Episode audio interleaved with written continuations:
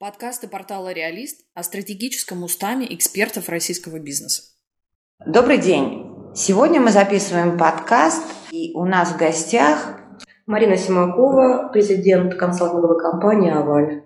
И я, Ольга Бредихина, предприниматель, инвестор-психолог.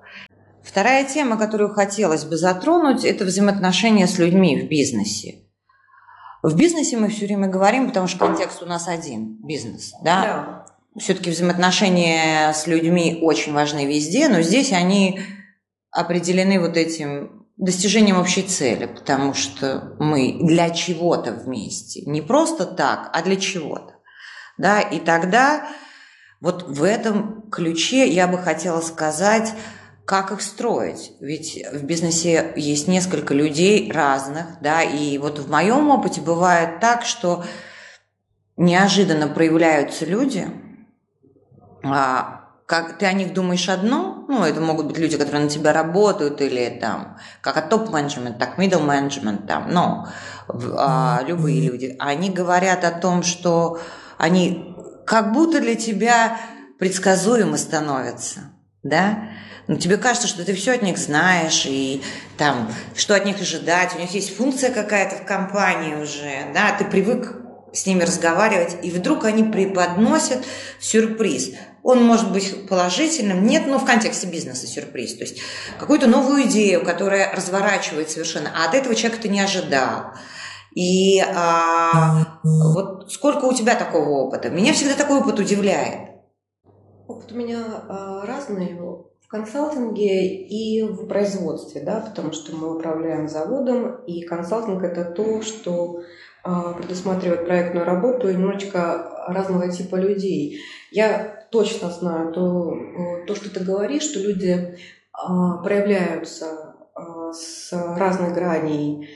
Это говорит о том, что та среда, в которой я организовала свои бизнесы, та среда, в которой ты организовала свои бизнесы, это среда, в которой можно проявиться. А, это не механизм, где есть винтики, шпунтики, и это прекрасно. А, если идет речь о том, что все четко по линеечке, там невозможно ничему проявиться. И вот любые истории, связанные с открытиями, а, которые мы делаем в людях, это в первую очередь, наверное, описание среды, как возможности, а, где людям хочется с тобой вместе а, что-то сделать, я надеюсь, хорошее. А, потому что, конечно же, мы всегда с работниками еще четче выстраиваем договорные отношения, чем с партнерами. О, и это важная составляющая. И это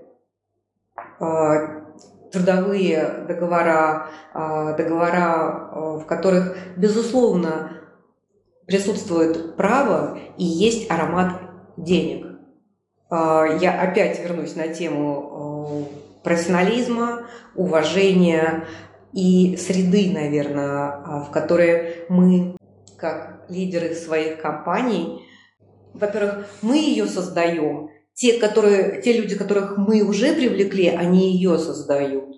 И э, это такая хорошая возможность э, для, для той идеи, э, которая называется твой бизнес, развиваться и получать э, количественные результаты.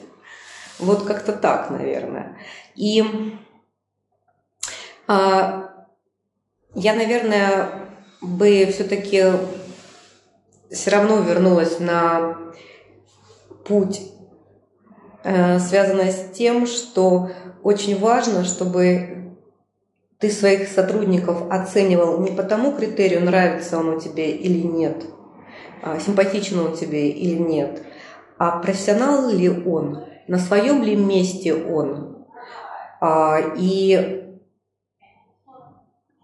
вот, наверное, нельзя, это то важное, что для меня оказалось изначально неочевидным.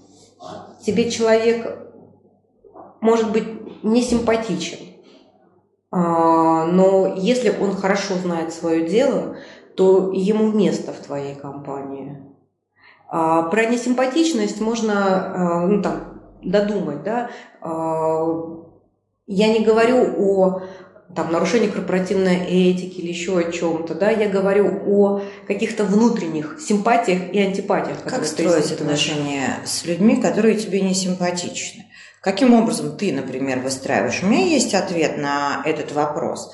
Если человек мне не симпатичен, но у него экспертность, Конечно. да, высокая уровень, то все-таки я еще по одному параметру оцениваю по влиянию на коллектив. Я очень часто сталкивалась с экспертами, которых вознесли до такого уровня, при том, что люди вокруг него не могут работать, потому что он забирает всю энергию на себя коллектива и заставляет обслуживать весь коллектив его экспертность. И там уже непонятно, он эксперт или он затребует это? Вот как ты строишь эти взаимоотношения? Слушай, очень классная тема, она э, тянет не на одну там историю коротенькую, да, потому что я думаю, что у нас с тобой у каждой по большому количеству в багажнике машины таких историй, э, где мы себя вспоминаем, э, понимаем, что что-то мы пропустили, что-то можно было изменить. Вот то, что ты описала сейчас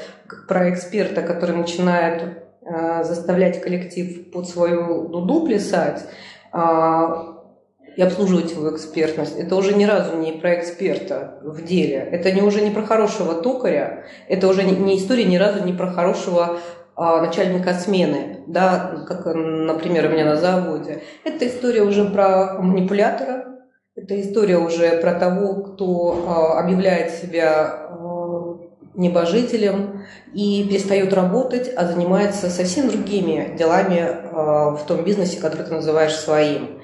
Я как раз э, вот эту категорию людей не хочу видеть у себя, не хочу, даже не то, что не хочу видеть, не хочу их отращивать. Потому что каждый раз, когда я сталкивалась вот с такого рода историями, когда был а, профессионал, был хороший аудитор, был великолепный, а, не знаю, бригадир, великолепный агроном, каждый раз, когда а, происходило вот то, о чем ты написала, ой, о чем ты сказала, когда человек начинает играть в игры, а не занимается работой, там моя вина.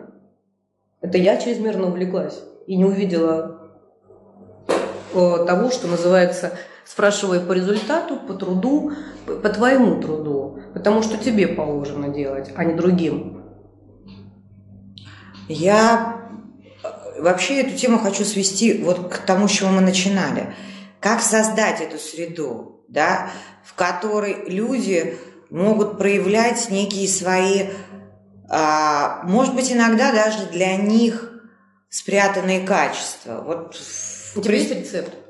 У меня нет, нет, мы можем на это, мы можем об этом поговорить. Я, ну, и мы не в аптеке, наверное, да. да в, в данном случае мы можем порассуждать. Это, мне кажется, это очень большая тема мастерства. Да, это именно мастерство лидера. Это да. мастерство лидера, то, к которому я очень сильно стремлюсь, и на самом деле это то, э, что э, непременное качество, такой громкой позиции, которой я бы хотела соответствовать лидера своей компании э, создание этой среды, этой способности найти функциональное применение каждому человеку который, с, который, который с тобой работает, именно функциональное применение, наилучшее применение его талантов э, и его потенциала у себя в компании. Знаю только одно, что э, тех, э, чьи функции ты не можешь применить в компании, с ними нужно расставаться. Вот это я точно знаю.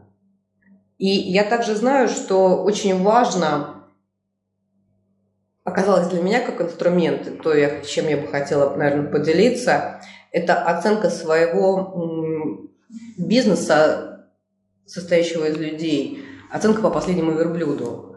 Я э, а, все время думала или знала о том, что я иду за собой, и компания начинается с меня и заканчивается мной. А, на самом деле, вот это понимание того, что э, компания на самом деле оценивается по тому худшему сотруднику, который работает у тебя. Она пришла ко мне не так давно, и я вижу подтверждение этому. И это позволяет еще четче настроить такой фокус внимания на... А в чем цель по последнему верблюду для тебя лично? Я потому что не очень понимаю цель этого. Слушай, если э, ты э, себе, вот как я это понимаю, да? Да, конечно. Если я говорю о том, что моя компания, которая занимается э, налоговым консалтингом, это компания звездных юристов, но при этом у нас отвратительный координатор, то грош цена этой, кома- этой команде звездных юристов. Понимаешь?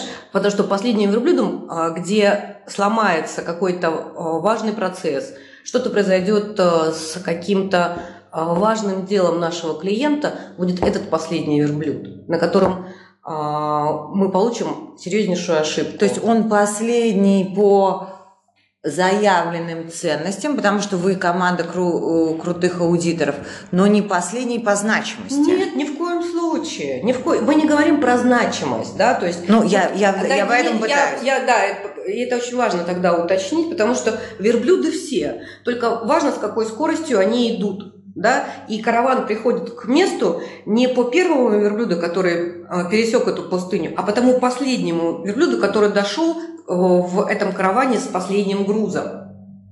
То есть все, верблюды все на своих местах. Неважно, э, как высоко в данном обществе котируется твоя профессия, да, ты работаешь в одной команде, ты работаешь в одной компании, и там юристы, аудиторы, водители, секретари, референты, ассистенты.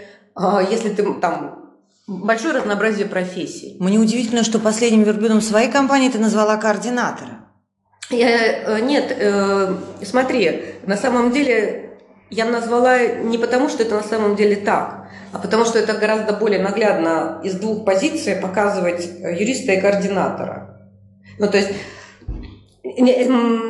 в общем, не будем я, не, наверное, не смогу объяснить, почему это. Ты, возможно, я, я, я, Нет, я не об этом. Координатор отвечает за взаимоотношения. И наша тема взаимоотношений. И ты рассказала, я наоборот хотела сказать mm-hmm. об этом, что в данном случае, в той теме, которой контекст у нас создается, а контекст у нас взаимоотношения с людьми, координатор может быть важнее, чем аудитор, потому может что быть. аудиторы работа с бумагами. И как нам важно, когда мы выстраиваем отношения, взаимоотношения с людьми, не упускать из вида контекст. Да? Понимаешь? Вот о чем я говорю. Слушай, ну на самом деле то, о чем мы говорим э, про отношения, это вообще про бизнес, да. Э, успех в бизнесе это и качественная конкуренция, и отношения, которые ты выстраиваешь. Это вот тоже там, если уже переходить в животный мир, то это два кита, на которых стоит, в моем понимании, успешный бизнес. Э, безусловно, партнерство, и, безусловно, правильная идея и все прочее. А, но отношения, да, возвращаясь к, первому, к первой истории про то, что количественное и качественное отношения, безусловно. Ну, просто без взаимоотношений я не понимаю, ну, мы не можем, да, каким-то образом вообще выстроить. Взаимоотношения с людьми очень важны. Не буду даже спорить. Да. Главное, что э, мне показалось сейчас важным для себя еще раз проговорить то, как я понимаю э, вот эту историю про последнего верблюда, э, постараться объяснить, что под последним верблюдом это не, э, иерархия по должностям, а степень соответствия человеку своим, своей профессии в твоей компании. Но последний верблюд – это тот, кто замыкает. Все равно. Последний когда... это тот, тот, кто самый слабый, тот, кто плохо делает. Это так. Понимаешь, последний не потому, что он стал в шеренгу, а потому, что он медленно идет, потому что он спотыкается и за собой тянет весь караван. Но его поставили в этом караване последним. Я никогда караван не идет Оль, честно тебе скажу, не могу спорить на эту тему. Никогда не ходила через пустыню каравана верблюда. Подозреваю, что там происходит некое динамическое изменение. И те, кто выносливее, упорнее, Нам не важен с желанием к цели, да, они перемещаются. И кто-то, начинающий первый, может оказаться последним. Подозреваю так, может быть, ошибаюсь. Ну, то есть в твоем понимании караван это они там на перегонки бегут? А в моем понимании караван это э, динамическое движение к цели. определенное количество людей, а, выполняющих разные функции, но, тогда но вот, совпадающие по цели. Я просто хочу вот на одну историю, она вот выпала прямо из нашего разговора, для меня живая, и мне кажется, она могла бы быть интересной. А получается, что взаимоотношения с людьми, когда мы человека называем по статусу в компании, так как мы гордимся аудиторами, например, ну, ну да, да, да, да, потому что они как раз они экспертность выражают. Ну, ну и компания да. про это, да. Одна из. Да, ну в основном, да. То есть и, а, а, и, а, но при этом координатор внутри, ты знаешь, что координатор, он очень важен именно для... Ты знаешь, сколько... Только ты можешь внутри знать, насколько важен координатор. Но в компании координатор никогда не будет на том уровне находиться в караване. В в караван ставят последним, ну, грубо говоря. Это как? Почему? А почему? Ну, по, по уровню зарплаты. Люди все равно в иерархии по уровню зарплаты, по уровню значимости, по уровню, как часто о компании о них говорят и тому подобное. Ну, или вырабатывать другие критерии тогда. Другие критерии. Да, то есть, ну, вот тогда создание среды получается, что из нашего разговора? Создание среды, что должны быть внутренние критерии компании. На одних внешних не уехать. Ты делаешь внешние для во взаимоотношениях с людьми и говоришь своим людям, например, ребята, вот это вот там, потому что мы продаемся, нам надо соблазнить клиента. Ну, хочешь, не хочешь. А мы, когда мы продаем, мы предлагаем себя, да? Да. А у нас есть внутренние критерии, при которых вот этот человек, вот такова его значимость. И по нему мы будем оценивать, как мы работаем внутри сами. Так? Да. Да? И есть это у тебя в компании? Я думаю, что да. Но при этом, знаешь, э, я сейчас ты это озвучила, а я так сейчас себя еще быстренько перепроверила. У меня... Я понимаю, что в моих бизнесах мое уважительное отношение к каждому из сотрудников а, не зависит от его должности. А, каждому э, я отношусь э, с э, использованием «вы». Это просто ну, мой формат взаимоотношений. Да. И это не важно, секретарь ты или вице-президент. Про каждого я думаю только со знаком плюс, и с каждым мне интересно. Да, не скрою, конечно, зарплаты разные, но а когда мы идем на Новый год в Большой театр, то все получают места в первом ряду. Ну, понятно, да. То есть ты говоришь о том, что мы не можем быть равными все, ну, мир, мы не равные, да. И в бизнесе не равный уровень бизнеса всего. И какая-то часть иерархии – это часть этого. Но это никаким образом не влияет на человеческие Нет. отношения, Нет. да. И это является, ну, по крайней мере, для твоей компании а, условием создания вот этой среды, в которой возможно... А, ты искал ответ на свой вопрос. Молодец, спасибо, да ты права, ты помогла мне, да? Ну, это я среда. просто, да, вот, да, это среда. Да, это вот, вот, вот в основе твоей среды вот это вот качество к человеку и в основе взаимоотношений с людьми, несмотря на то, что контекст – это бизнес, и он подразумевает иерархию, деньги, отличие нас друг от друга, конкуренцию, ну, много чего, да, в бизнесе есть. Но вот это вот базовое уважение к человеку, который, ну, он же человек, просто он человек, просто поэтому. Бесспорно. Даже вот просто не надо убеждать себя в этом. Еще, знаешь, очень важная вещь э, для руководителя, для лидера, это то, чтобы э, проверять, человек на своем месте или нет. Потому что часто люди занимаются тем, что просто как-то прилипло, прилипло ему как марка почтовая к конверту, понимаешь? Вот моя мама ну, была... Случайно, да. Да, моя мама была, и я буду там. Еще что-то было там. Вот был топ профессий 5 какими-то статистами выведено, вот я туда пошел. Но это не твое. И это важно очень видеть. И очень важно видеть именно лидеру компании, руководителю компании. Это то, как раз, наверное, тоже, что позволяет э, надеяться, что э, среда такая позитивная для роста. Ну, тогда э, в данном случае при той среде, если тебе удается уважительную создать, и люди ее чувствуют, то когда ты их оцениваешь и говоришь, ребят, ну это не ваше, они не будут видеть это как нападку на них, на личность. Очень надеюсь на это. Да, Очень они надеюсь. будут видеть на то, что ты пытаешься, даже если они подходят в этой компании, то ты говоришь, ну, ребят, ну не ваше. Ну что я не могу сделать, я не настолько сильна, как лидер, чтобы не ваше сделать вашим. Свои ограничения все-таки тоже надо понимать при, ну и не перевоспитывать людей уже в базовых их каких-то, да, не заниматься воспитательской работой в данном случае. Да, можно только предложить проголосовать трудовой книжкой. Да, да, да. Мне тоже так кажется, да.